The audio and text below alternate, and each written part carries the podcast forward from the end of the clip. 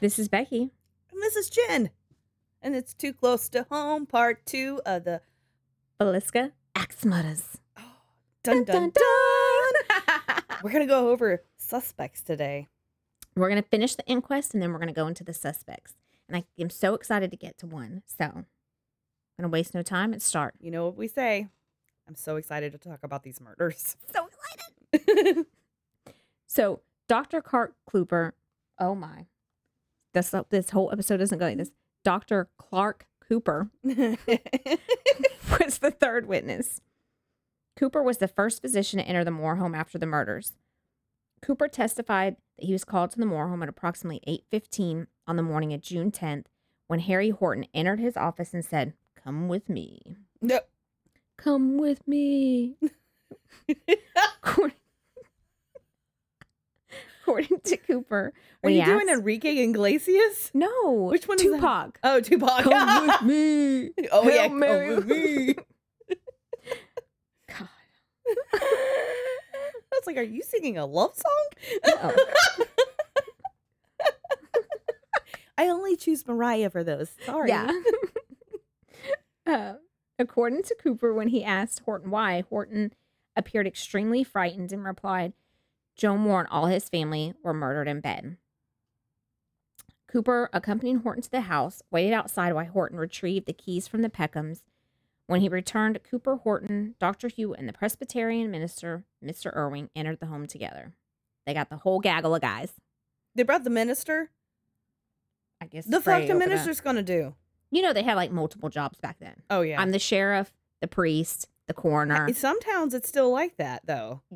I mean, You like, just did about a little town, and there's probably people there that do multiple jobs. Oh, oh, A- absolutely. and that's today's time. there's a um in the town we lived in when we met, like the uh building inspector was also the coroner, See, exactly. and that motherfucker had no He expected Medical bodies and buildings. experience. Becky, he ran for the position. You can run with no medical experience.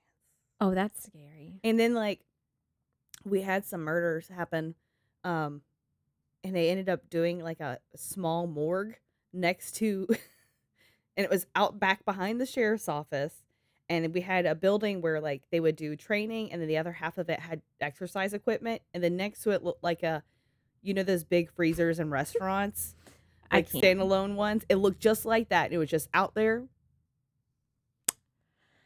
Makes you really hopeful. Okay, I'm sorry Don't know what to say about that other than moving on. Because the judgment inside of me It's furious. Yeah. Mm-hmm. According to Cooper, the group stepped into the dining room and then into the first floor bedroom. All we could see was an arm of someone sticking from under the edge of the cover with blood on the pillows. And I went over and lifted the covers and saw what I supposed was a body.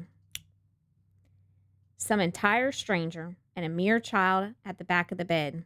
I did not recognize them at all. Neither did any of the people the others then there that were with me, and we merely saw that they were dead and that there were only two in the bed, and then we stepped out into the parlor. I had to take a lot of the like testimony that you could find of them out because it was so hard to like understand what they're you know what I mean? They wanted to were- make us sound really like classy. I'm like, wait, what did they say? I have to read like five times. When they reached the top of the stairs, a lamp sat on the floor. Horton moved the lamp out of the way and they continued into the bedroom. The lamp was setting at the foot of the bed in our way. So Hank sat it to one side, allows us to pass up, and Hank was ahead of me and he walked around to the corner to left hand side of the bed and then turned the cover back and said, Here's Joe. And I merely glanced over the first time as I came up and saw Mr. and Mrs. Moore were both dead. And I immediately went to the south room and left the other people with them. I do not know whether any of them came with me to the south room, but I left plenty of them in the north room. And then I went to the south room, and then we began to count the children. You see I'm talking about? It's hard to like listen to like wait what what what what when qu- questioned about the conditions of the body cooper admitted he did not touch the corpses the bedding was pretty stiff at the head and the blood and the brains on the pillow were well they had contracted as it does when killed they'll dry Mhm. so it was perfect jelly at that time and the clots the blood clots they were dry He estimated that the Moores and the Stillingers had been dead at least five to six hours. Cooper also testified that he smelled no unusual aseptic odor in the house and that it seemed that the faces of the victims had been covered after they were murdered. I saw no clothes were sticking to any of the wounds. In my superficial examination, neither did I see any clothing that had holes in it. I mean, in any of the sheets or pillows, that nothing had a hole in it.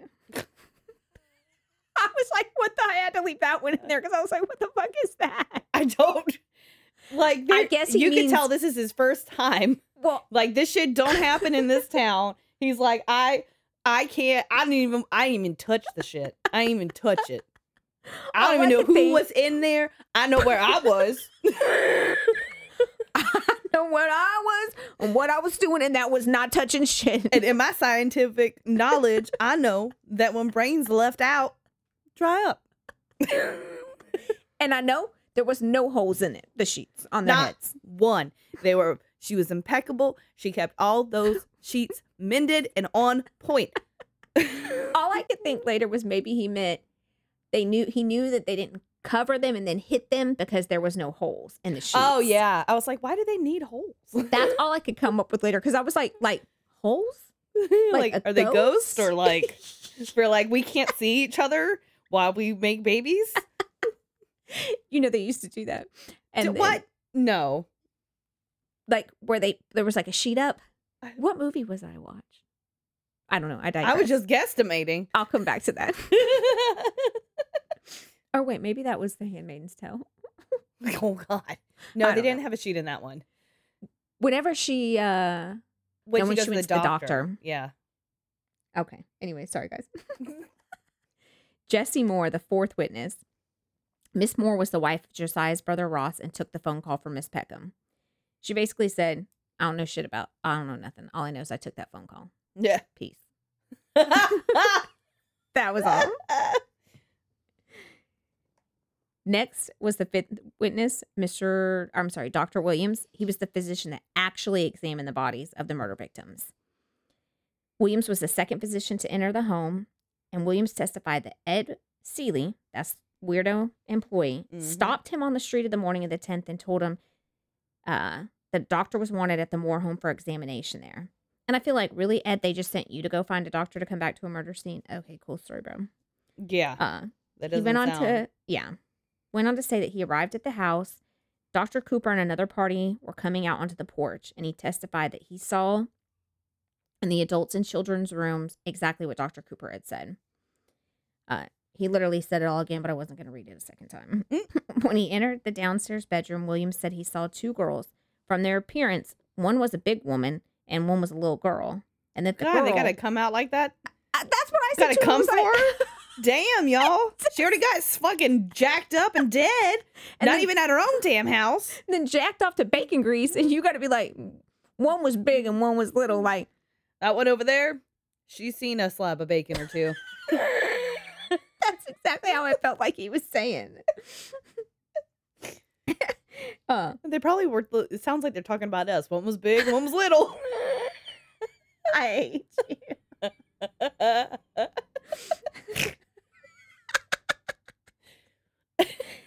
And and that that girl out to the outside of the bed next to the east side, that wherein you know her head facing to the north, she had evidently moved after being after being struck, or had been moved. The blood was all scattered all over the well, pillows. she ain't a snake. She ain't like. I'm like, the, this terrible police working. I am not a police officer, but I'll have to agree with you. That is some terrible policing, and we could have done a better job.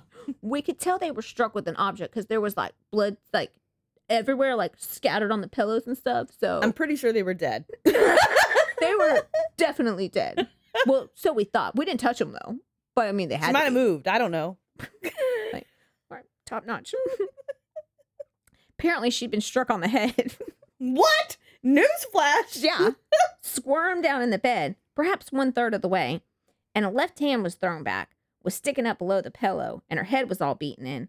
And I took particular attention to an axe wound, and that the edge had come out of the forehead, so that I could see a sharp edge. Well, the top and the side of the head. And the little girl, the back of her head was all beaten in. I did not recognize either one of them little girls. Hmm. The little girl in the front of the bed. Well, I mean, ain't nobody recognize them. Their faces are beaten. Keep in mind, this is direct transcripts, okay? Oh my god, this is the best. I thought the one looked familiar, but she was so mutilated that I wasn't able to identify her at the time. And I think over the girl to the back of the bed, she had a little boy's gray coat. It was it was thrown over her head. And there was clothing, some clothing, some underwear. And notice that some under the bed and also the dresses hanging up laying or hanging up on the wall or on the foot of the bed. I forget which. It's not like this is important or anything. but there was no blood on it. In question about the possibility of sexual assault on any of the victims, Williams responded to the negative. I looked to see if there was any possible, you know, might have been attempted intercourse or rape or something, but I didn't notice any. That's literally what he said. Literally. I didn't notice any. Didn't notice any. At, at this point, I mean, I don't know if he would have noticed if it, there had been any. I don't think he would have. no. Edward Landers was the sixth, sixth witness. The coroner then called Ed Landers to the stand. Mr. Landers was visiting his mother for the summer and was staying just a few houses from the Moors. Landers testified that he went to bed shortly after 9 p.m. Sunday night. Shortly before he fell asleep, however, he said he heard a sound that impressed him, and it sounded like one boy hooting for another boy on the outside somewhere. Because we know how boys hoot. Well, all I can think about is you know like how people will be like caca to get someone's Yeah. attention like the coast is clear. Or So like whenever the cops are coming, hooty hoo. Yes. So I'm like, was there a killer in the barn watching and someone in the attic and then someone made a noise that it's clear they're all in bed. You can come down. And then they went and he let it in and then the two of them went at it. You see my little armchair detective mind? Oh. Yeah. That's what I was thinking. I could be bet wrong. you, my thought, I agree with that. They came out of the attic. One killed the parents upstairs. Probably the other, the one killed the kids downstairs, and then they met in the other bedroom, and were like, "Coon coon." You're right. With the minus the Sorry, I had to do some sound effects. really wanted to bring it home to you guys. Get a visual.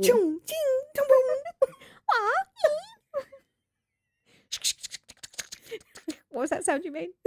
Ah, that's better. That's more appropriate. According to Landers, this sound occurred at regular intervals, but didn't connect it with anything and fell asleep shortly thereafter. Well, so you gonna hear some strange ass hooty hoos out there.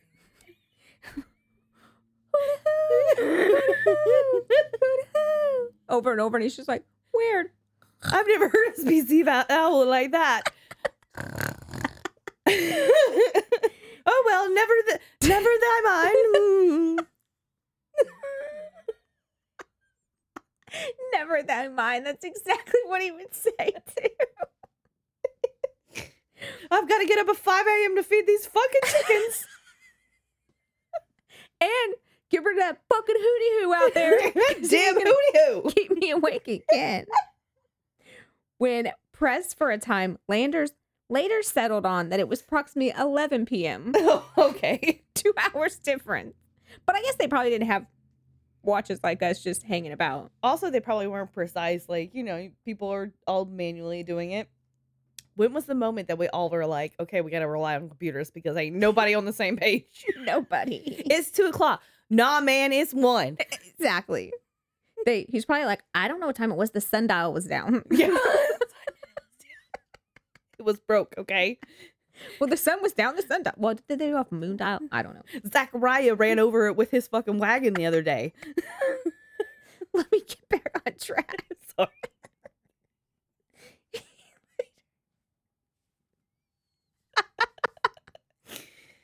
He later testified, further testified that although he didn't think anything of it at the time, the next morning when he heard about the murders, it occurred to him that it may have actually been a woman moaning for help.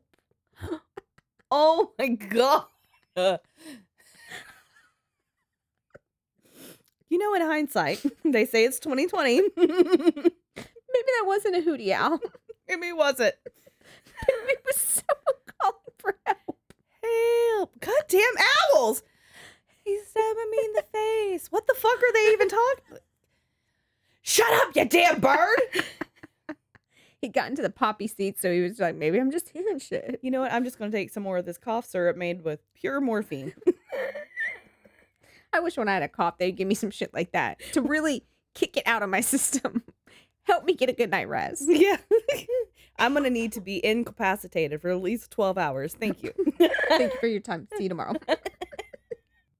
the only strangers Landers admitted, admitted to seeing in the area of the Moore home were some wallpaper cleaners that had stopped by his mother's place at approximately 10 15 Saturday night. I don't know why you would go around at 10 15 at night asking to clean somebody's wallpaper, but I mean, I did not live in the times. Was it like the homeless people that try to clean your windshield? oh, shit, probably. Man, I just need. I do it for the low, low price of twenty dollars. I just need some cough syrup. Landers could shed no light on what time the Moores may have retired for the evening and was dismissed. Ross Moore was the seventh witness. That was Josiah's brother and the first person to enter. Basically told the same story that he came over there at eight fifteen. Then Miss Peckham had called him after nobody was there, had woke up and done their chores. Ross went over to Joe's store, spoke with Ed Seeley, who said no, Joe hadn't been in. According to Ross, he then went over to the house, checked the barn to see if Joe's Okay, I don't know what that was supposed to say because it says, according to Ross, he went over to the house and checked the barn to see if Joe's team was still there. Apparently, There was a team. autocorrect. Oh, autocorrect. Yeah. I don't think Josiah, Josiah had a team out back in his barn, but whatever. We'll skip right past that. he and Miss Peckham then tried getting in. He used the key. Ross said he entered the parlor. Noted. Same thing we already talked about. That was it. Eighth witness, Josiah Moore's other brother, Fenwick Moore. Fenwick lived in Red Oak. Fenwick testified he didn't know much about Joe's business affair and had no idea who'd want him dead. And that was the end of his testimony. I don't know shit. I ain't seen shit. I don't know why he's dead. Thank you. I don't even live in Villisca. I'm out. I'm out. Next was Marshal Hank Horton. He spent very little time on the stand. He only confirmed that he was approached by Seeley to go over there. Once he entered the house and seen the body, he immediately went and got the doctors. He He's like, also oh, shit, this is above my pay grade. he also mentioned there were no unusual odors. Many of them mentioned there was no unusual odors in the home, no antiseptic smells. I don't know what the hell that's all about. like, did they think he was trying to clean? And then back in the days, how did they? What did they use? I, I have no idea what they mean by antiseptic at all. I was just like, okay, I'll say that a lot. Next, they interviewed Josiah's nephew and brother, Lee Van Gilder and Harry Moore. Uh, Van Gilder admitted that he'd spoken to Joe briefly on Sunday, but he could shed no whereabouts on um, his father. Although Harry was later questioned about Moyer and Van Gilder, like his other brothers, he had almost no knowledge of Joe's personal business affairs. I don't even know why they included all this. I mean, you gotta get all the suspects, you know. I guess Yeah, this guy don't know no shit. This guy don't know no shit. Nobody knows nothing. Next, they called Blanche and Joseph Stillinger. That was the sister and the father of Lena and Ina Stillinger. The coroner called Blanche. Uh, Blanche was the eldest of the Stillinger children and sister to the victims. According to Blanche, Joe Moore had called the Stillinger house at 6 p.m. on Sunday and asked to speak to the mother. When he told them that the mother was outside, she went on to say, going to the the girls were going to the church with the family and they didn't want to have to walk back to their grandmother's in the dark. He then asked if they would be okay if they stayed. Blanche testified that she told Mr. Moore her parents are out, but she's sure it'll be fine. Um, Blanche was excused. The father said the same thing. Um, he asked if they asked him if he knew who would have committed the crime. He said he does not know. Um, said that yes, they had said they could stay over there, and that was about it. And that they tried to phone the house three different times before the rude ass operator said your kids are dead. Ain't nobody at that house. They all dead. Charles Moore was the last um, one. Charles Moore was one of Josiah's brothers. Uh, he could not identify the axe believed to be the murder weapon as Joe's, but did admit that Joe kept one in the coal shed.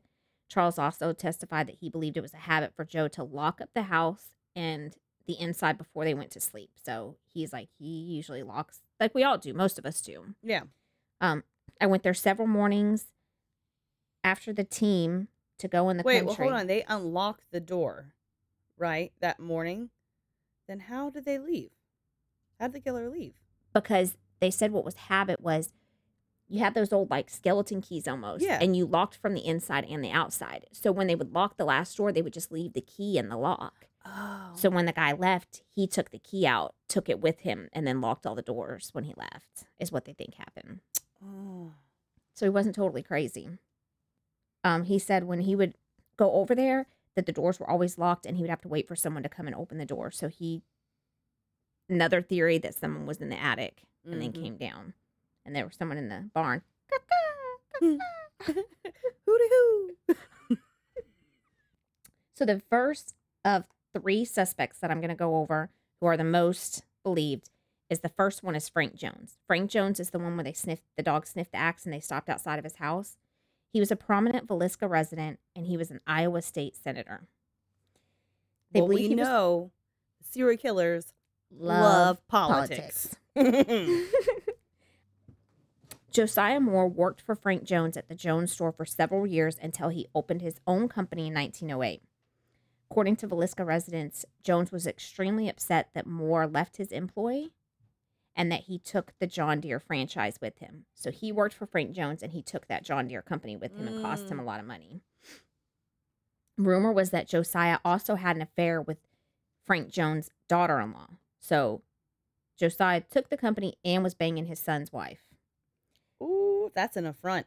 It said that the daughter in law was very beautiful and that the son was not so much, and that uh, they think she just married him for the money.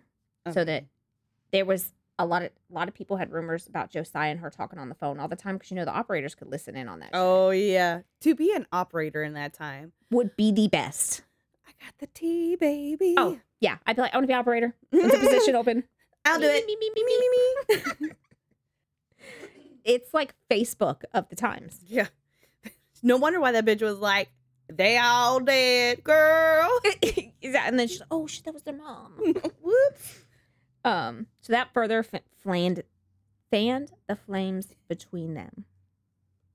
Detective Wilkerson of the Burns Detective Agency openly accused Frank and his son Albert of hiring William Mansfield to kill Joe. So back in the day, the police departments were so small they would hire outside uh, agencies with little gumshoe detectives to come in and try to help them Like solve it. Pinckney detectives Yeah. So that's how you're going to hear in the next one. Sorry, not Pinckney. The next one's also some agency detective, and that's why. Uh, neither Jones was ever ar- arrested, and both denied any connection to the murders. William Mansfield of Blue Island, Illinois, was the prime suspect, according to the Burns Detective Agency. Wilkerson investigated the murder of the Moore family. He claimed Mansfield was a cocaine fiend and a serial killer. I mean, everybody was in those days. The cocaine part, at least. Wilkerson also believed Mansfield was responsible for the axe murders of his own wife, infant child, father in law, and mother in law in Blue Island, Illinois on July 5th, 1914. Holy shit! years So after the Villisca axe murders. Uh, you're going to hear about a bunch of different axe murders. and I saw it. Well, you're going to hear about a bunch of axe murders, but remember, It was the time, and people loved them. Yeah. People loved a good old axe. and it was the, the convenient weapon. Everybody had an axe. That's what they did. Mhm. Chopping their wood. Like they have the Axeman of New Orleans. chopping chickens' you heads off. And Lizzie Borden with her Mhm. axe. So although it seems like a pattern, it's also at the same time like, well, that's how like everybody got killed. It was like the murder weapon of choice at the time. Yeah. It's very in vogue. Very, very. he also believed he was guilty of the axe murders in Paola, Kansas, four days before the Villisca murders, and the murders of Jenny Peterson and Jenny Miller in Aurora, Colorado. Kind of suspicious though that his family was killed in the same manner. Either has something to do with it or he took inspiration. one of the two. Wilkerson claimed all of the murders were committed in precisely the same manner, manner indicating the same man committed them. Wilkerson stated that he could prove that Mansfield was present in each of those places on the night of the murders. In each murder, the victims were hacked to death with an axe, and mirrors in the home were covered. Also, a burning lamp with the chimney off was left at the foot of the bed, and a basin in which the murderer washed was found in the kitchen. So that is what you said a pattern.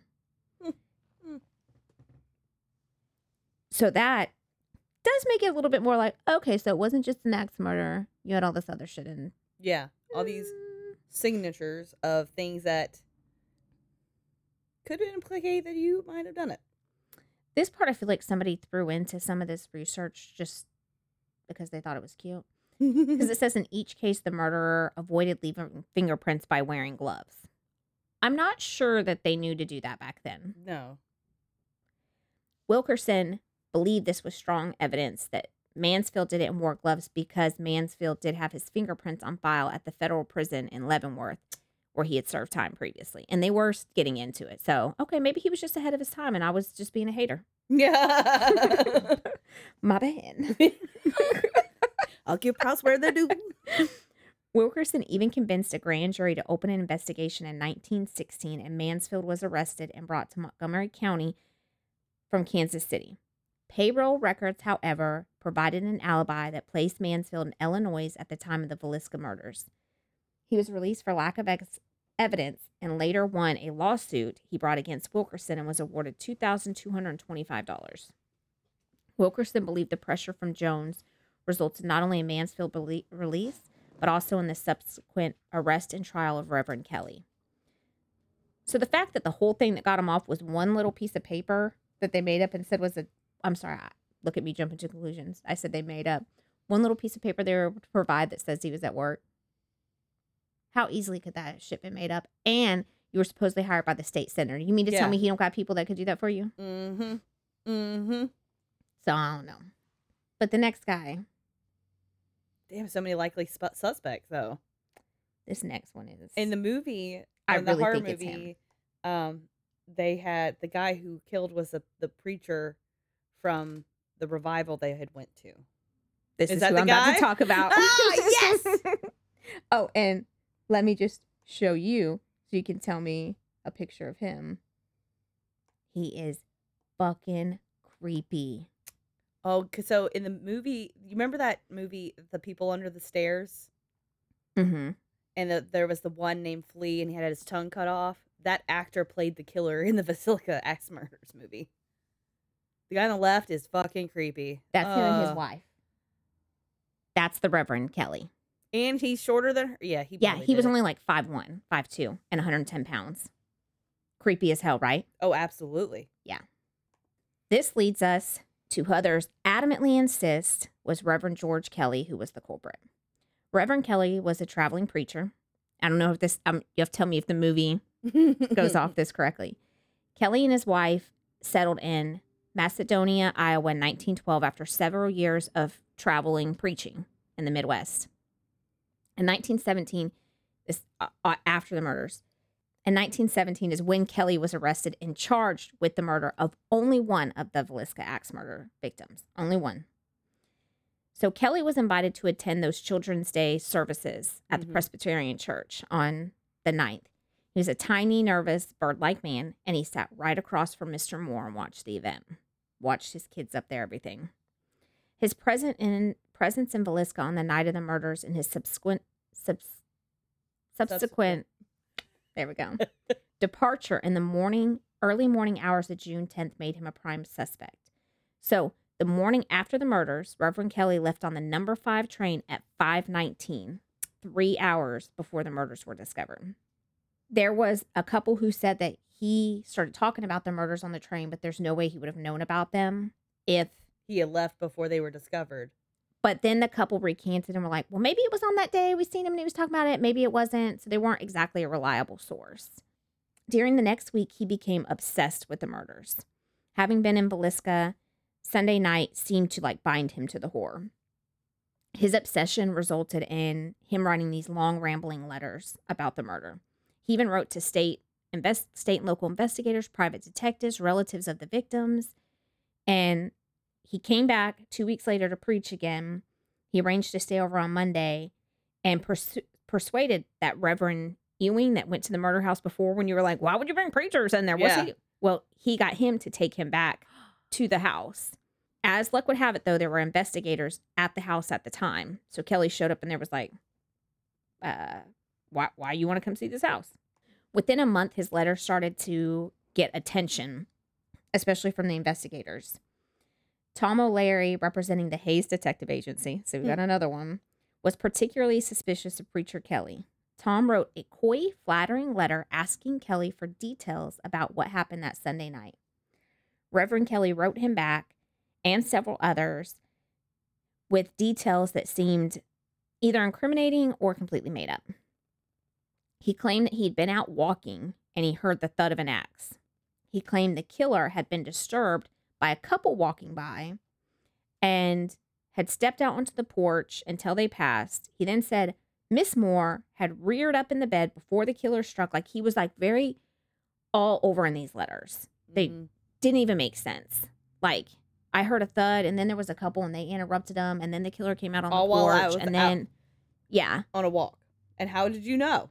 So why anybody was like totally did it? I'd have been like fucking crazy, Yeah. like just discount it. But then again, he's like in the movie, I think it was like a, a possession or something like that. They made they did it like a religious kind of like thing, and he was after the girl, the one that was that's what they get to on here and say too kind of kind of you'll you'll so throughout the summer and the fall of 1912 they quietly started investigating kelly um, none of the investigation reached the public press but private conferences were held and reports filed and discussed whether or not they'd have enough evidence to make an arrest no arrests were made right then probably because kelly's position as a minister made it hard for people to picture him as the killer but then if you look at a picture of him i can picture him being a killer yeah, absolutely. and that's oh look that's what I say. But if you look at pictures, he's like a creepy killer to be honest. yeah.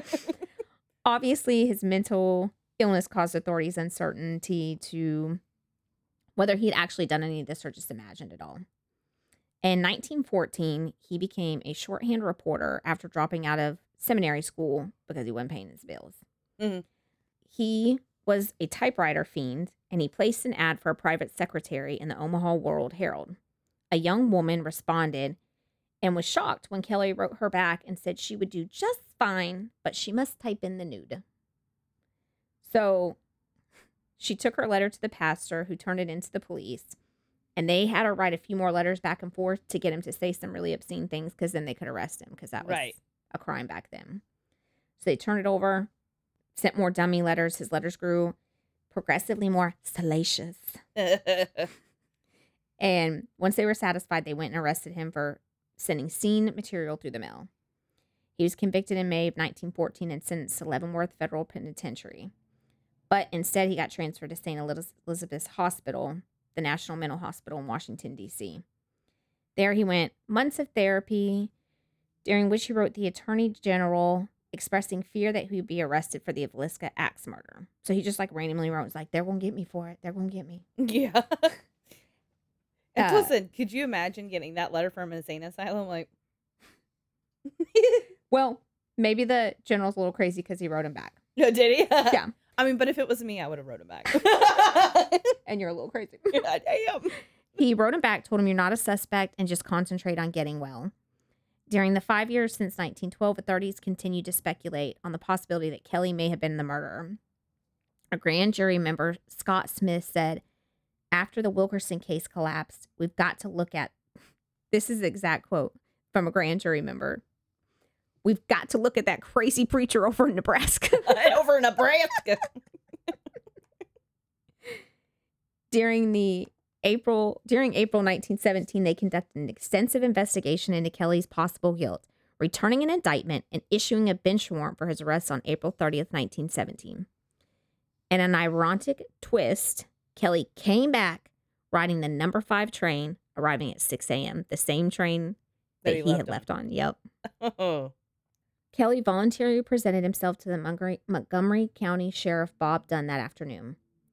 By September, when he was brought to trial, the case had four essential elements.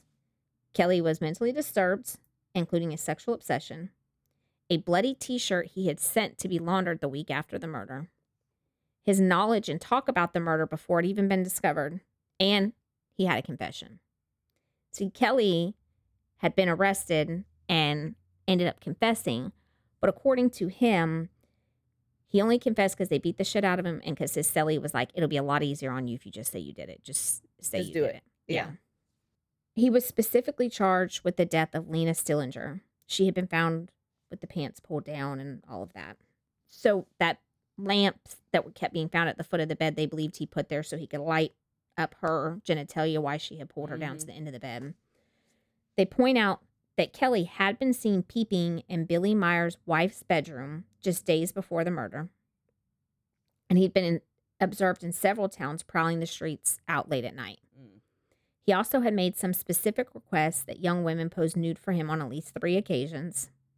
And finally, while preaching in Carroll, Iowa, less than a year after the murder, he had cajoled and pleaded with two 13 year old girls in his parish to pose nude for him. All these actions were offered by the state as evidence that Kelly entered the house, killed its occupants, pulled down the shades, covered up everything so no one could see him, Mhm. and then masturbated to. But that's like a lot of work just to masturbate to somebody. yeah. Everything was hard work in those days. That's true. You want you want a, a snack? Well, you gotta go out there and kill that chicken and do all this. Pluck the feathers. I mean, like everything was a whole ass process. That's probably why everybody was so slim because they're like, "Mm, not that hungry. Yeah, like you know I'll what? go gnaw on some grass out front. yeah. yeah, fuck this. That's why they're always chewing on those long pieces of. Trying to stave off the hunger until I get the motivation. The final leg in the state's case against Kelly was his confession. He'd been interrogated repeatedly throughout the summer, but as the trial drew near, the state officials decided on one final all in effort to get him to confess. Late in the afternoon, they brought him into the interrogation room and confronted him with all these important people. They begin began grilling him, and this grilling would last throughout the night. All those men were big men. They and they all played the big bad cop role with the little tiny squirrely ass Kelly. Finally, they finally gave him break to return to his cell, and this is when his cellmate. There were two thieves in there, and they told him, "From our experiences, if you just confess, it's a lot quicker and easier." But one of these criminals was actually a deputy sheriff who was undercover, and they're pretending to be a criminal, telling him to confess. Yeah, yeah. you know up. what? I would just confess if I was you. You know what I'm saying? Yeah. That's what they did. So he then he went in there and confessed. 7 a.m. the next morning, Kelly broke and dictated a confession. In his confession, he claimed to have difficulty sleeping the night of the murder, so he went out for a walk. While walking down the middle of the street, he saw a light in a house and two children, the Stillinger girls, getting ready for bed. He heard the vo- Lord's voice commanding him to suffer the children to come unto me. In a trance-like state, he walked to the back of the house, picked up the axe, went in the kitchen door, and proceeded to kill everyone. He stayed in the house until the first light, then let himself out the front door and left town. Armed with the evidence against Kelly, they brought him to trial on Tuesday, September 4th, 1917. The trial lasted until Wednesday, September 26th, when they turned the proceedings over to the jury. The jury deadlocked 11 to 1 for acquittal and was dismissed Friday, September 28, 1917. A second cursory trial was held in November of 1917, and Kelly was acquitted of all charges. Kelly's supposed confession made a mockery of law enforcement and was withdrawn before his second trial began. Kelly's trial resulted in a hung jury, and he was finally acquitted the second time. After that, Kelly moved to Kansas City, Connecticut, and finally New York, and the remaining years of his life and final re- resting place remain a mystery. Mm. So it's kind of like back and forth. And we got one more before we end it out. The last strong suspect was Henry Lee Moore. Was McCaw- that the neighbor? Is that your neighbor's name? No, was that the neighbor, or whatever? No, no, this is a rando. Oh, okay. Um, Was that your neighbor? That's your neighbor's name? The odds. Cool. McClaughry, a federal officer assigned to the Villisca case, actually announced in May of 1913 that he solved not only the Villisca murders, but 22 other ones that had been committed in the Midwest around the same time. The officer's theory was that Henry Moore, no relationship to Josiah Moore, was the serial killer responsible for all the crimes. Henry Moore was actually convicted of murders.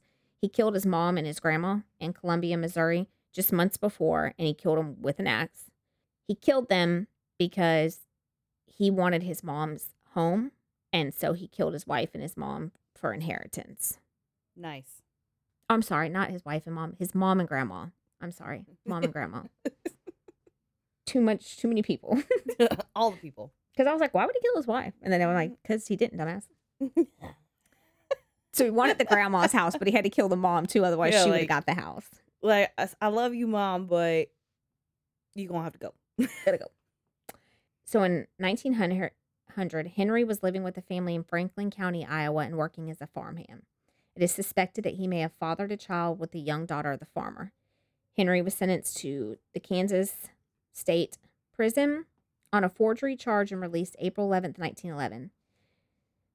So the murders in Colorado Springs that we, or Colorado, that we talked about earlier happened in September the same year. Testimony during Henry's trial indicated that he lived with his mother and grandma during the winter and the summer. Mm. He left the job. So he left and took a job on the railroad. And that's what they believe that the murder did was travel around on trains and that's how he killed all these people all over the Midwest. He could have been on there with Kelly when leaving I that know. morning. Crazy. Maybe they did it together. Maybe they were sitting next to each other and he heard the story. Hoodoo. Henry Lee Moore served 36 years of a life sentence before being paroled in 1949. The governor commuted his sentence on July 30th, 1956. Henry Moore was 82 years old and had been living at the Salvation Army Center in St. Louis. There is little known where he died or where he was living. So basically, they came and they said, Hey, we think he did it. This detective, he's like, and I think he did all these people. Look, he killed his mom and grandmother, blah, blah, blah. And they were like, pish posh. and nobody ever investigated him. they did a lot of pish poshing in this. But after he went to prison the first time, that's when he got on the rails and started riding the rails. And mm. That is all about that. But I'm going to tell you about this is from website I used, which was uh, the Villisca Axe Murder House that is still around today. On a quiet residential street in a small town sits an old white farmhouse. On a dark evening, the absence of lights and sounds are the first indication to visitors that this house is different from the other homes that surround it. Upon closer inspection, you'll notice its doors and windows are tightly closed and covered. An outhouse in the backyard suggests that this house does not occupy a place in the 21st century, but somehow belongs in another era or another story.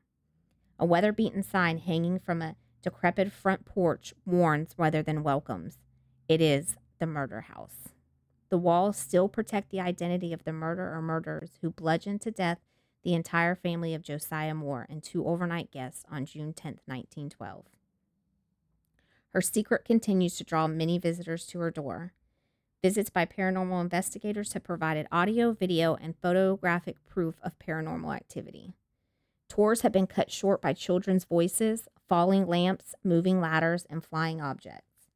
Psychics have confirmed the presence of spirits dwelling in the home, and many have actually communicated with them, and skeptics have left believers. While several of Liska's historic buildings have been demolished, the Axe Murderer House, as it is known, has been placed on the National Registry of Historic Buildings.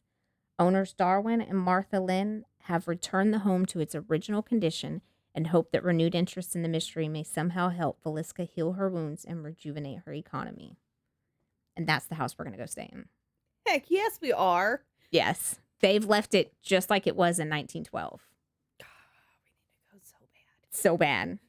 And but you know, they embraced it, you know, like uh I'm like, well, it sucks.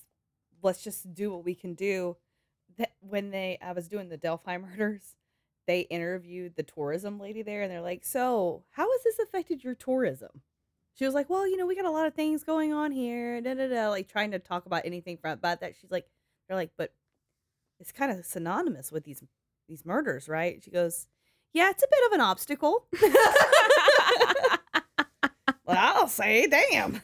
oh, not this people that run in this house. They're like, come on, come on, come on. Give me murder your money. Come on. I got shirts. I got mugs. I got ghost. What else could you want?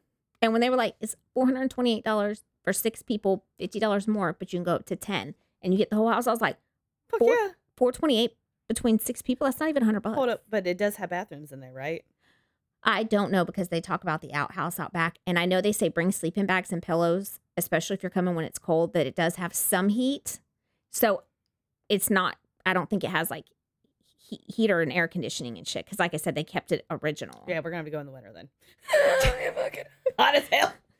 Well, does Iowa get real hot? Because see, you're thinking humidity hot, Jen. Oh yeah, that's true. It's probably like humid I- hot for them. Like Cannot go when it's snowing and there's no heat. oh no no no no no. I'm, I could do fall. I don't even know if there's electricity in the home. How am I gonna charge my cellular device? How am I gonna capture the ghosts if I have no battery charge? Exactly. Don't we know that ghosts suck up batteries? I've seen Ghost Adventures. Yep. Thank you. You want to see the house real quick? Yeah. Oh, that looks eerily nice. Doesn't it? Uh, I like the sign that's out front that just straight up tells you. this is a murder house. And I tried to uh see the barn out back. Oh yeah. Oh yeah. Mm-hmm. I'm gonna take my little baby Oh, there's a fireplace. Oh, that's see? cool. We'll we can go there in the right winter then. fireplace. Yeah. We'll put you over there. I'll sleep on the other side of the room. One of us is gonna get touched in the middle of the night. I guarantee it. I'm going to sleep right beside you. we might share a sleeping bag because I'm scared. I'm not gonna lie to you. I'm scared. I love ghosts. if they're nice, what they're if they want to fuck um, with me? As long as it's not the murderer's ghost, Now I'm gonna have to watch that movie too. I'll have to find. It's, I think it's called the Velas the Villasilla. You know what I mean? Axe murder. Is that the guy? That's him. Yeah. he creepy as hell, son. They picked a perfect guy. just as creepy as the real one. Yeah. He's got All the right, baby kids. teeth. It's kind of creepy. That was our fun old unsolved Villisca I axe need you murder. to get on it. Check out their site. Go visit their home. Show them some love, but just don't book on the night we're gonna be there. Yeah, don't book on our night. Thanks. I mean, unless you like you want to pay some of it. I mean, then we can all hang out, and then you can be uh, guests on our podcast. oh my god, yes. um, we're taking fees. It's a thousand dollars a night. I'm just kidding. I'm just kidding. They were like, no, I ain't paying no thousand dollars for them bitches. Me neither. Me neither. Jennifer told me I had to pay thousand dollars to keep doing this podcast. I would leave today and never come back. yeah, you dumb bitch. well, until then, Stay safe keep your head on a swivel. and don't bring it so close to home. De- definitely don't bring that reverend home. No. Uh-uh. Mm, No, ma'am. Lock them doors. I'm gonna go eat some beans. now. Check your attics. I want beans. Okay. Bye. Bye. I just want some beans. If you enjoyed this episode of Too Close to Home, don't forget to rate and subscribe to us on most platforms. Follow us on our social media at Too Close Home Pod on Facebook, at Too Close Podcast on Instagram, or if you have your own Too Close to Home experience, shoot us your story at Too Close to Home at yahoo.com. Thanks for listening.